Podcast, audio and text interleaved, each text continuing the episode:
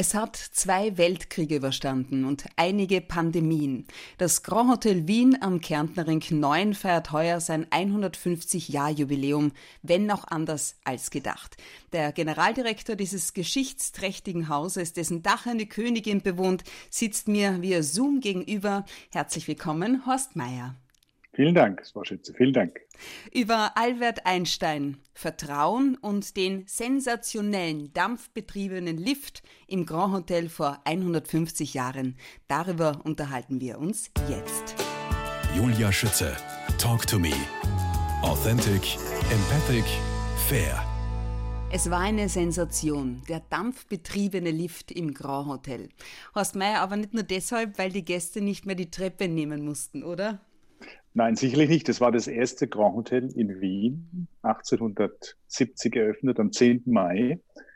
Und ähm, das hat natürlich viele Dinge mit sich gebracht. Am Anfang war das Haus konzipiert als ein Wohnhaus, da es bis dato noch nicht genehmigt war, ein solches Hotel am Ring äh, zu bauen bzw. zu eröffnen. Der Erbauer hat das dann aber nachher sehr geschickt umgewandelt und konnte dann das Grand Hotel eröffnen. Das Interessante war ja auch, bis dahin war eigentlich immer nur die Belletage in den Hotels die bevorzugte Etage für die Gäste zum Wohnen. Mit äh, Erfindung des Aufzuges wurden natürlich dann die oberen Etagen als die schönen und bevorzugten Etagen äh, gewählt, weil man dann natürlich auch einen entsprechenden Ausblick haben konnte. Das Grand Hotel an der prunkvollen Ringstraße gilt ja seit seiner Eröffnung vor 150 Jahren zu den luxuriösten Hotels bei uns in Europa als Pilgerort für Adel, Prominenz, Politiker und Künstler aus aller Welt. Wer war denn sozusagen der, der erste Promi, also lange, lange bevor Cindy Crawford, Luciano Pavarotti oder der Dalai Lama hier residiert hatten? Ja.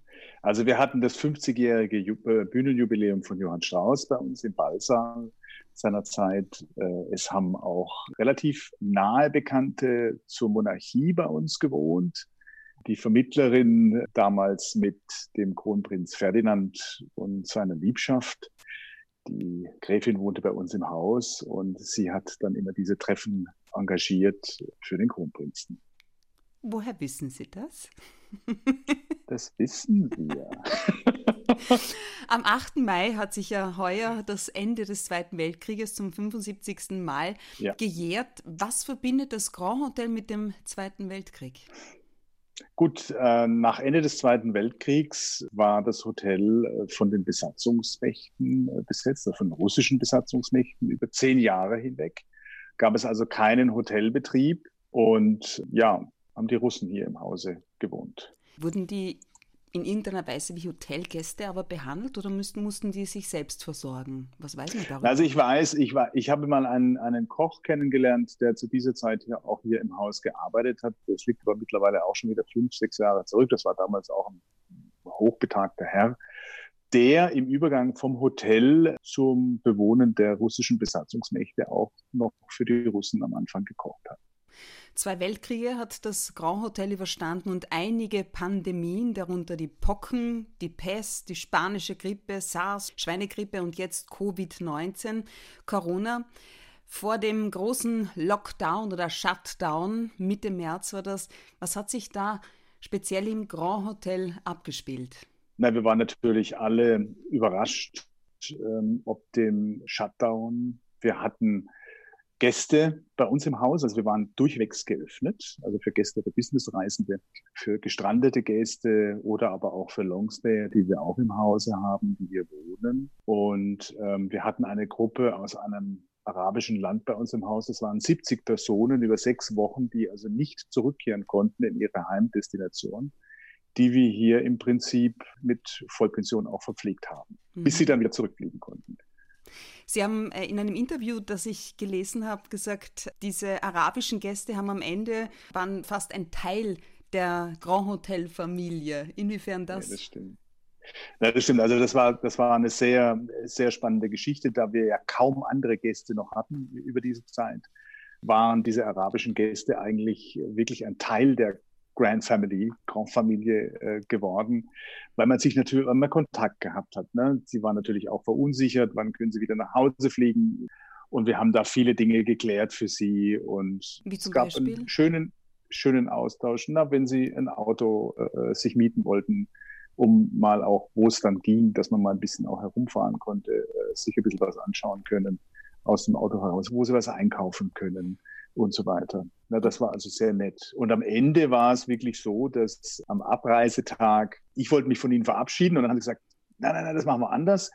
Ihr geht bitte alle hoch, wir warten alle hier unten in der Lobby und wir möchten uns bei euch bedanken für das, dass ihr so einen, einen tollen Service, so viel Gastfreundschaft gezeigt habt über diese sechs Wochen und euch so viel Mühe gegeben habt, uns den Aufenthalt so angenehm wie möglich zu gestalten. Und dann sind wir über unsere schöne Festtreppe, habe hab ich den Mitarbeitern gesagt, bitte, also wir nehmen alle Aufstellung, dann geht's ja bitte alle schön nach unten. Und dann haben die Gäste alle applaudiert. Und äh, war natürlich ein schönes Zeichen, eine schöne Geste, äh, dass die Gäste sich so bedankt haben. War toll. Horst Meier, Ihr berufliches Vorbild, wenn ich das so sagen darf, ist Kurt Wachtfeidl, einer der mhm. wohl angesehensten Hoteliers der Welt. Aus welchem Grund? Was unterscheidet ihn so von vielen anderen? Kurt Wachtfeidl hat es geschafft, ein Hotel an die Weltspitze zu führen und es dort über viele Jahrzehnte auch wirklich professionell und immer wieder zukunftsorientiert auszurichten, zu führen. Ähm, ich habe auch die Chance gehabt, ihn mal kennenzulernen vor zehn Jahren in, in Frankfurt. Und es war ein sehr interessantes Gespräch, sehr interessanter Mensch, äh, der Worüber viel geleistet habt ihr euch so hat. unterhalten? ich finde ihn na, wir haben uns einfach allgemein über die Hotellerie, über die internationale Hotellerie, über das, was sich alles verändert hat, auch im Laufe dieser Jahre und wie es sich noch weiter verändern wird. Und wie wird sich verändern? Es wird mehr und mehr Hotels geben. Der Konkurrenzdruck äh, ähm, unter den Hotels, auch unter den hochklassigen Hotels, wird immer größer, immer höher. Die Ansprüche der Gäste werden immer größer, immer höher, weil sie natürlich viel gereist sind, viel gesehen haben, viel sehen, eigentlich schon alles kennen. Und dann muss man natürlich mit außergewöhnlicher Serviceleistung diesen Gästen einfach äh, begegnen und äh, ihnen ein Erlebnis kreieren für den Aufenthalt, wo sie im Haus sind. Nachdem die arabischen Gäste dann weg waren, in ihre Heimat zurückreisen durften, wie hat Ihr Alltag bis vor kurzem, bis zum 29. Mai jetzt ausgesehen, Ihrer und auch der Ihrer Mitarbeiterinnen und Mitarbeiter? Weil ja, ihr habt also sie nie sind, ganz zugehabt. Nein, wir haben nie zugehabt, aber natürlich, als die 70 äh, Gäste abgereist waren, hatten wir wirklich nur noch handverlesen äh, Gäste bei uns im Haus, standen aber offen. Die Restaurants waren geschlossen. Wir haben im Prinzip äh, zum 15. Mai dann wieder zwei Outlets aufgemacht. Es sind noch drei Restaurants geschlossen, eine Bar ist geschlossen, weil sich das im Moment einfach nicht lohnt, da über 75 Prozent unserer Gäste ähm, aus dem Ausland kommen und jetzt nicht aus dem angrenzenden Ausland, sondern wirklich äh, Long-Haul-Flüge haben. Und das dauert sicherlich noch eine Weile, bis wir da hinkommen. Aber zu unserer Situation, wir sind alle in Kurzarbeit, einschließlich Management, weil wir einfach uns äh, vorgegeben haben, wir wollen keine Kündigungen aussprechen. Wir wollen das ganze Team im Prinzip durch diese schwere Zeit mittragen, sind für unser Team da. Das Team ist immer für uns da und unsere Gäste auch in der Zeit davor gewesen. Also wollen wir uns da auch in der Weise revanchieren, dass wir sagen, wir wollen es wirklich vermeiden, irgendwann Kündigungen aussprechen zu müssen. Horst Meyer, Sie haben es äh, gerade eben auch erwähnt, rund 75 Prozent der Gäste des Grand Hotel Wien kommen aus dem Ausland. Vergangenen Freitag, am 29. Mai, habe ich dann gesehen in so einem kleinen Filmchen auf Social Media, äh, wurde der rote Teppich vor dem Grand Hotel ja. wieder ausgerollt und Sie haben sozusagen den ersten Gast höchstpersönlich im Empfang genommen, der vorgefahren wurde. Was war das für ein Gefühl? Das war natürlich ein tolles Gefühl, dass wir wieder mit der, mit der Genehmigung, dass auch touristische Gäste bei uns wieder wohnen dürfen, weil das natürlich ein Zeichen ist, dass es irgendwo wieder aufwärts gehen kann. War das natürlich eine große Freude für das Team und für das gesamte Haus, diesen Gast dann bei uns persönlich zu begrüßen und in der Lobby mit Applaus auch entsprechend zu honorieren. Ja. War das war ein bisschen Herzklopfen ja. auch dabei?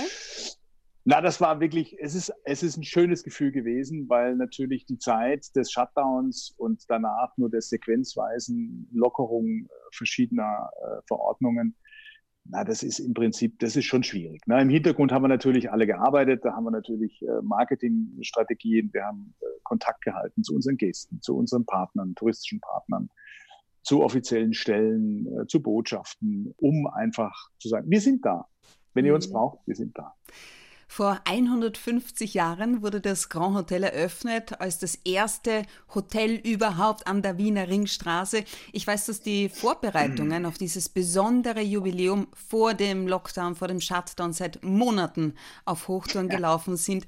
Was war denn bitte alles geplant? Ich habe sogar gehört von einem Google-Hupf-Weltrekord. Ja. Also wir haben so viele Dinge geplant. Wir haben da im vergangenen Jahr, Mitte des Jahres haben wir gestartet haben eigentlich das Programm im September dann verabschiedet für dieses Jahr. Wir wollten äh, starten mit einem Empfang, mit verschiedenen Empfängen äh, zu diesem wunderbaren Geburtstag. Wir haben geplant gehabt einen Google Hupf Weltrekord mit dem größten Google Hupf. Wir haben geplant ein Konzert, ein Gala-Konzert in unserem schönen Ballsaal. Wir haben geplant ein, eine Reise durch die Restaurants mit verschiedenen Elementen auch aus der damaligen Zeit, aber neu interpretiert. Wir haben eine, eine Rooftop-Bar im Juli, August geplant. Die werden wir aber durchführen. Das werden wir machen. Und wir wollen auch versuchen, dass wir äh, das Konzert, was äh, Ende März hätte stattfinden sollen, dass wir das im Oktober durchführen können. Und wir wollten noch im Oktober eigentlich unseren Ball, unseren ersten von uns organisierten Ball durchführen, den Google-Hupf-Ball. Wie ähm, nett. Ja, Was das ist ein Markenzeichen bei euch auf sich ja. überhaupt. Ja, das ist, das ist der beste Google-Hupf, den es gibt. Wer ihn nicht kennt, soll den dringend probieren. ich verstehe. Ich habe auch gehört oder gelesen, es gibt sogar eine Sonderedition dieses Google-Hupfs in Kooperation mit dem Belvedere. Richtig, ja, richtig. Also die Rezeptur des Google-Hupfes ist immer dieselbe. Ja. Es gibt sie in, in der traditionellen Form, es gibt sie aber auch für die arabischen Gäste in Halal, also wo kein Rotwein, der dazu verwendet wird, eingebracht wird äh, in die Rezeptur, sondern eben Traubensaft. Aber schmeckt genauso, schmeckt eigentlich genauso no. gut, ja. Man, man merkt es nicht, man merkt es eigentlich nicht. Wenn man es nicht weiß, merkt man es nicht. Mit dem Belvedere haben wir, haben wir eine, äh, schon auch in der Vergangenheit eine schöne Kooperation gemacht. Wir entwickeln immer eigene Dosen, in denen der Google Hub verpackt wird. Und diese haben wir jetzt im vergangenen Jahr für dieses Jahr mit dem Belvedere zusammen gemacht und einem Klientenmotiv. Inwiefern halten Sie es seit dem Shutdown wie Albert Einstein? Wir müssen da immer schauen, dass wir nach vorne gucken. Ich meine, alles das, was war, das ist sicherlich schlimm. Das ist auch heute schlimm und es wird auch lange dauern, bis wir wieder dort sind, wo wir 2019 abgeschlossen haben. Aber es ist immer so, dass man das, was man geplant hat, muss man einfach verwerfen und man muss dann neue Schritte gehen und muss neue Wege suchen, um wieder dorthin zu kommen, von dort man gekommen ist. Mit der Vorfreude für alle nach Albert Einstein ist es jetzt am 29. Mai mit der Öffnung für die touristischen Gäste losgegangen. Inwiefern? Ja. Naja gut, äh, wir haben uns natürlich gefreut, dass wir ab dem 29.05. auch wieder touristische Gäste bei uns im Haus begrüßen dürfen. Und wir haben viele Anfragen bekommen, die aber natürlich aufgrund der noch nicht vorhandenen Grenzöffnungen noch ein bisschen restriktiv ist. Da müssen wir noch warten bis Mitte Juni, bis dann die Grenzen zu, zur Schweiz und zu Deutschland äh, geöffnet werden. Und äh, da wird sich sicherlich noch einiges tun. Wir sehen das auch ein bisschen in unseren Zahlen. Und äh, Anfragen haben wir schon, aber solange natürlich keine klare Regelung gegeben ist, dass man einreisen darf ohne irgendwelche Restriktionen, ist es natürlich noch im bisschen schwierig. Aber wir haben natürlich auch, seitdem wir die Gastronomie äh, zum Teil wieder geöffnet haben, ist es so, dass wir äh, für die Gäste in unserem Restaurant Rosengarten und im Schanigarten sowie auch im Unkai Sushi und im Schanigarten jeder Gast bei uns bekommt eine Teilnahmekarte für ein Gewinnspiel. Dieses Gewinnspiel läuft 100 50 Tage.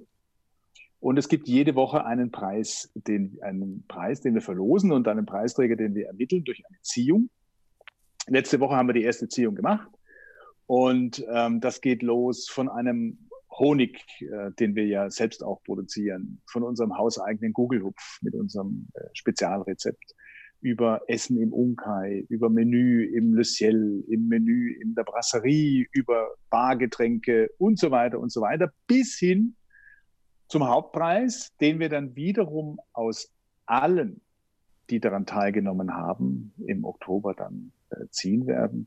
Und der Hauptpreis ist Übernachtung in der Präsidentensuite mit Abendessen, serviert vom Management-Team. Nein. Also wo ich auch selber mitserviere, ja.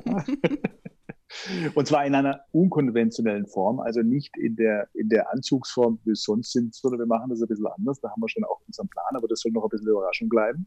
Dann natürlich äh, am nächsten Tag das opulente Frühstück, was wir servieren, entweder auf der Suite oder im, im Restaurant, bis hin dann zum Picknickkorb mit Champagner, den wir äh, verlosen, so dass wir also so ein rundum, rundum sorgloses Paket für die Gäste machen. Präsidentensuite hat 220 Quadratmeter. Also es ist doch ausreichend Platz, um sich dort wohlzufühlen. Neben dem äh, Schlafraum, Schlafzimmer gibt es Wohnzimmer, ein Speisezimmer, eine Bibliothek, großes Badezimmer, Ankleidezimmer. Ähm, also ich glaube schon, dass die Gäste, die das nachher gewinnen werden, sich bei uns sehr wohlfühlen. Das denke ich doch auch. Präsidentensuite klingt natürlich Hammer, wenngleich ich nicht ganz genau weiß, was das bedeutet. Also jetzt Bibliothek und eigenes Esszimmer etc.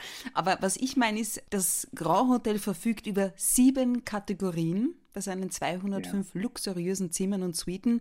Wo liegt da jeweils die, die Steigerung? Also die Bibliothek, nehme ich an, hat nur die Präsidentensuite. Ja, das ist richtig. Also wir haben natürlich äh, verschiedene Kategorien, die sich vorwiegend eigentlich auf die Quadratmeterzahl der Zimmer äh, anbetrifft. Und dann geht es natürlich weiter. Je, je höher die Kategorie, desto größer sind die Zimmer, umso mehr Dekoration findet man also auch in den Zimmern. Wir haben ja sehr aufwendig gearbeitet, Stuckdecken und Stuckarbeiten in unseren Zimmern und Suiten. Und das sind von den 205 Zimmern haben wir 30 Suiten. Und, und momentan wird alles dauergelüftet und desinfiziert. Worin oder worin stecken so auch die größten Herausforderungen momentan?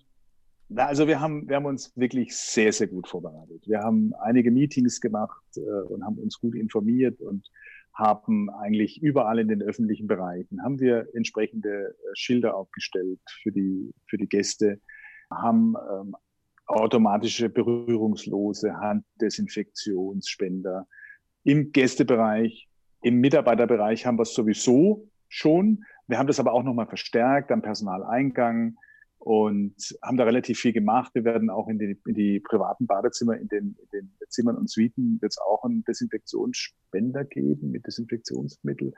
Die Toiletten werden äh, im Prinzip versiegelt, dass die kompletten Zimmer, die werden komplett desinfiziert. Die Fernbedienungen fürs Fernsehen, die kommen in ein Säckchen rein, frisch desinfiziert, Telefone, alles komplett. Es ist natürlich mehr Aufwand, aber das sind wir unseren Gästen schuldig und das erwartet man auch von einem Haus unserer Güte und unserer Klasse, dass wir das tun. Apropos Klasse, Horst Meier, Vater von drei Kindern im Alter von 9, 12 und 14 Jahren. Was bedeutet Luxus für Sie? Für mich Luxus ist eigentlich Zeit für die Familie zu haben, Zeit für meine Kinder, für meine Lebensgefährtin und für die guten Freunde. Das ist Luxus für mich und das ist auch Lebensfreude die neben der Freude, die ich in der Arbeit habe, sehe mich immer als Gastgeber mit Leidenschaft. Ähm, denn ansonsten kann man diese Aufgabe nicht entsprechend umsetzen und wahrnehmen und auch nicht erfolgreich machen. Das sind eigentlich so für mich die, die Maxime, ja. Für Luxus. Also für mich ist Luxus jetzt nicht ein großes Auto oder irgendwas Besonderes, sondern für mich ist Luxus, ich sag mal, Zeit mit lieben Menschen mhm. um mich herum. Ihr Vorbild, Kurt Wachtfeidl, meint, Luxus bedeutet im Grunde nichts anderes, als Träume zu verkaufen. Was das meinen Sie dazu? Ja. Das ist, das ist richtig, wenn ich es jetzt ähm, auf, den, äh, auf Gäste projiziere. Ist das richtig? Das sind, äh, wir verkaufen Emotionen. Wir sind, man kann doch so ein schönes Hotel haben, sage ich. Immer, wenn die Software in einem Hotel, also die Mitarbeitercrew, wenn das nicht richtig funktioniert, wenn die nicht bereit sind, wirklich mit von Herz eine Dienstleistung äh, zu erbringen, dann ist das schwierig. Dann kann ein Hotel noch so schön sein, es wird nie erfolgreich sein. Mhm. Deswegen das so meine, meine Maxime dahingehend ist eigentlich auch immer, ich sehe mich nicht auf einem anderen Level als alle anderen Mitarbeiter auch. Ich bin jemand, der auch, wenn ich durchgehe, jetzt im Moment machen wir das nicht, dass wir uns die Hände geben, aber ansonsten vorab war das immer so, von mir hat, äh, haben die Kollegen im Executive Team äh, einen Handschlag bekommen. Oder aber wenn ich dann durchs Haus gegangen bin, genauso das Zimmermädchen, der Spüler, der Koch. Alle. Für mich sind alle gleich. Wir sitzen alle in einem Boot und wir ziehen alle an einem Strang. Und nur so kann man heute erfolgreich sein. Mhm. Das Grand Hotel Wien an der Wiener Ringstraße 9 zählt zu den Leading Hotels of the World, verbindet Wiener Charme, zeitlose Eleganz mit bestem Service und erlesenster Gastronomie. Das heißt, wie lautet Ihr Erfolgsrezept? Service, Service, Service? Ja, so, abgedro so, abgedroschen das klingen mag. Service, Service, Service und natürlich auch gerade im Hinblick auch auf unsere Gastronomie, die ja sehr breit gefächert ist, mit dem Sterne-Restaurant, mit dem japanischen Restaurant, mit der Unkai Sushi Bar. Unkai bedeutet ja übrigens Wolkenmeer, gell? Genau, es ist im siebten Stock ja. bei uns äh, untergebracht und äh, also praktisch nahe den Wolken und äh, genauso das Le Ciel im Himmel. Ja, und das haben auch viele Gäste immer geschrieben. Ja, wir, wir fühlen uns wie im siebten Himmel, wenn wir hier zu Gast sind. Also das ist schon schon schön. Ja, das ist eben wichtig und da muss natürlich nicht, nicht nur die Servicequalität stimmen, sondern da muss natürlich auch die Küchenqualität stimmen. Welche Skills, welche Fähigkeiten erfordert Erfolg in der Hotellerie? Wie lautet Ihre Empfehlung an, an, an die Jugend, an die Manager und Direktoren von, von morgen? morgen. Also man muss Spaß haben an der Arbeit. Man muss Idealismus aufbringen, sicherlich, weil unsere Arbeitszeiten häufig auch dann sind, äh, wenn andere feiern. Freunde und Bekannte äh, am Feiern sind, dann sind wir am Arbeiten, Silvester, Weihnachten und so weiter und so weiter. Daran muss man Freude haben. Man muss Freude haben, einfach Dienstleistung zu erbringen. Man muss fleißig sein. Man muss auch ehrgeizig sein. Und was ganz wichtig ist, was ich immer für, für meine oberste Maxime gehalten habe, mit beiden Beinen auf dem Boden bleiben. Ja, nicht klar. abheben. Ja. Nicht abheben. Waren Sie auch schon als Kind so bodenständig und fleißig? Ja, bodenständig ja, weil meine Eltern äh, mich und meine Schwester äh, auch zu solchen Menschen erzogen haben. Bei allen Freiheiten, äh, die ich genießen konnte, das Vertrauen war immer sehr groß. Und ähm, das ist auch was, was ich auch an meine Kinder weitergebe. Entsprechend die Werte, die mir vermittelt worden sind, gebe ich auch entsprechend gerne weiter. Aber nicht nur meine Kinder, sondern auch an, an unsere Lehrlinge, die wir hier haben äh, im Hotel. Werte sind heute ein wichtiger Bestandteil einer funktionierenden Gesellschaft. Welche sind die wichtigsten Werte Ihrer Meinung nach? Ja, das ist Aufrichtigkeit, das ist Ehrlichkeit, das ist einfach zu seinem Wort stehen, wenn man etwas macht und tut. Das ist auch Menschlichkeit gehört in großem Maße auch mit dazu. Apropos Ehrlichkeit, Sie wussten schon als Kind ganz, ganz, ganz genau, was Sie einmal werden wollen. Ja, das stimmt. Ich wollte schon, als Kind hatte ich schon den, den, die Vorstellung, einmal Direktor sein zu wollen. Ja, Aber was war so die genaue Vorstellung vom Direktor sein? Das war noch nicht definiert mhm. ähm, und äh, das war einfach Direktor sein wollen, ja. Und ähm, ich meine, äh, aus meiner Familiensicht, es ist niemand in der Hotellerie tätig. Das heißt, ich bin eigentlich der Erste, der in diese Richtung äh, gegangen ist. Aber ich habe das äh, Ziel ähm, gut verfolgt und ähm, habe das dann eigentlich ganz gut hingekriegt. Ich denke sagen. auch. Horst Meyer, General Manager, Generaldirektor des Grand Hotel Wien, Gastgeber aus Leidenschaft. Geboren wurden Sie am 15. März 1966 in Herrenberg in Deutschland. Was haben Ihre Eltern beruflich gemacht? Also mein Vater war bei einer großen internationalen IT-Firma beschäftigt. Meine Mutter war immer für uns Kinder da. Und ich hatte da also auch die, die Chance, äh, in den USA zu leben. Dann natürlich viel in Deutschland und dann zum Ende der Schullaufbahn dann auch nochmal in Paris, wo ich dann auch mein Abitur gemacht habe dort. Und das war eigentlich auch so die Zeit, wo mich eigentlich so der Gedanke ähm, ergriffen hat, in die Hotellerie zu gehen. Mhm. Ja? Dann äh, nach Deutschland zurückzugehen, den damals noch verpflichtenden Militärdienst zu machen, die Wehrpflicht abzuleisten und dann ein Studium zu machen. Ich habe es dann aber anders gemacht. Während der äh, Bundeswehrzeit habe ich mir dann überlegt, mach vielleicht erst eine Ausbildung, nachher gefällt dir das Studium nicht. Und habe das dann auch angegangen und wollte nach Ende der Ausbildung immer wieder studieren, bis ich 30 war. Immer wieder habe ich das, hat mich das ergriffen und gesagt, das muss ich noch machen, ja, das muss ich machen. Ich habe es aber nicht gemacht und habe einfach die Chance in den Hotelgesellschaften, in denen ich tätig war, wirklich tolle Chancen bekommen. Man hat mich toll gefördert und ich bin relativ gut vorne nach, nach vorne gekommen, bis mir auch mal eine Personaldirektorin gesagt hat, was wollen Sie denn? Warum wollen Sie noch studieren? Sie haben alles gelernt, was man dazu braucht. Das ganze Handwerkzeug haben Sie, um Direktor zu sein, zu werden. Das, sie vergeuden im Prinzip jetzt nur noch Zeit fürs Studium. Mal schauen, vielleicht, wenn ich in Pension gehe, dass ich vielleicht dann noch ein Studium anhänge. Viele Freiheiten, großes Vertrauen haben Ihnen Ihre Eltern entgegengebracht. Wem schenken Sie Ihr Vertrauen? Wurde schon mal missbraucht? Ich bin jemand, der gerne Vertrauen schenkt, aber dieses Vertrauen auch erwartet. Ich bin aber auch jemand, ich bin vorsichtig. Ja, ich bin Schwabe, Herrenberg, das liegt unweit von Stuttgart. Die Schwaben sind immer generell sehr vorsichtige Menschen und warten erst mal, wem sie dann Vertrauen schenken können. Aber ich tue das sehr gerne, weil es ist wichtig, Vertrauen schenken zu können. Und natürlich kriegt jeder Mensch, der mit mir zu tun hat, Vertrauen geschenkt. Vertrauen missbraucht, eigentlich muss ich sagen, nein. Also nicht nennenswert. Ich habe es jetzt so richtig gesehen, wie es im Kopf gerattert hat. Ja, ja, genau. Die letzten Jahrzehnte durchgegangen, ja, gescannt. Genau. Horst Meier, was Sie uns vorenthalten haben, bis jetzt Bitte. begonnen hat in Wirklichkeit alles am Tennisplatz. Auf dem Tennisplatz habe ich gelesen. Die Frage ist, wo? In den USA, in Herrenberg oder war das in Paris? Das war in Herrenberg, ja. In Herrenberg hat es angefangen. Dort habe ich, äh, das ist eine große Anlage mit 15 äh, Plätzen und 1000 äh, Mitgliedern. Da habe ich immer wieder mal dem Club, dem Restaurantpächter, beim Ausschank geholfen. Und das habe ich immer wieder gemacht. So habe ich auch dann immer nebenher in Ferien, wenn ich mehr Zeit hatte oder man nicht gebraucht hat, habe ich dann auch gerne mitserviert. Und so kamen die Anfänge eigentlich zu dieser Dienstleistung zustande. Mhm. Ja, Zuletzt waren Sie in Frankfurt, haben ein Sterne, ja. Fünf-Sterne-Hotel geführt, bis Sie ein Headhunter abgeworben hat für das Grand Richtig, Hotel ja. Wien. Wie hat sich Richtig, das zugetragen? Bekommt man da einen Anruf? Ähm, ja, ich meine, es gibt Headhunter, zu denen hat man engeren Kontakt, die kennt man und da hat sich diese Aufgabe einfach äh, für den Headhunter gestellt hier und dann hat er gesagt, Mensch, den Meier, den kenne ich, da weiß ich, was der in der Vergangenheit schon alles gemacht hat dass er in dieser, in dieser Klasse sich bewegen kann und das auch mit Sicherheit verlässlich machen kann.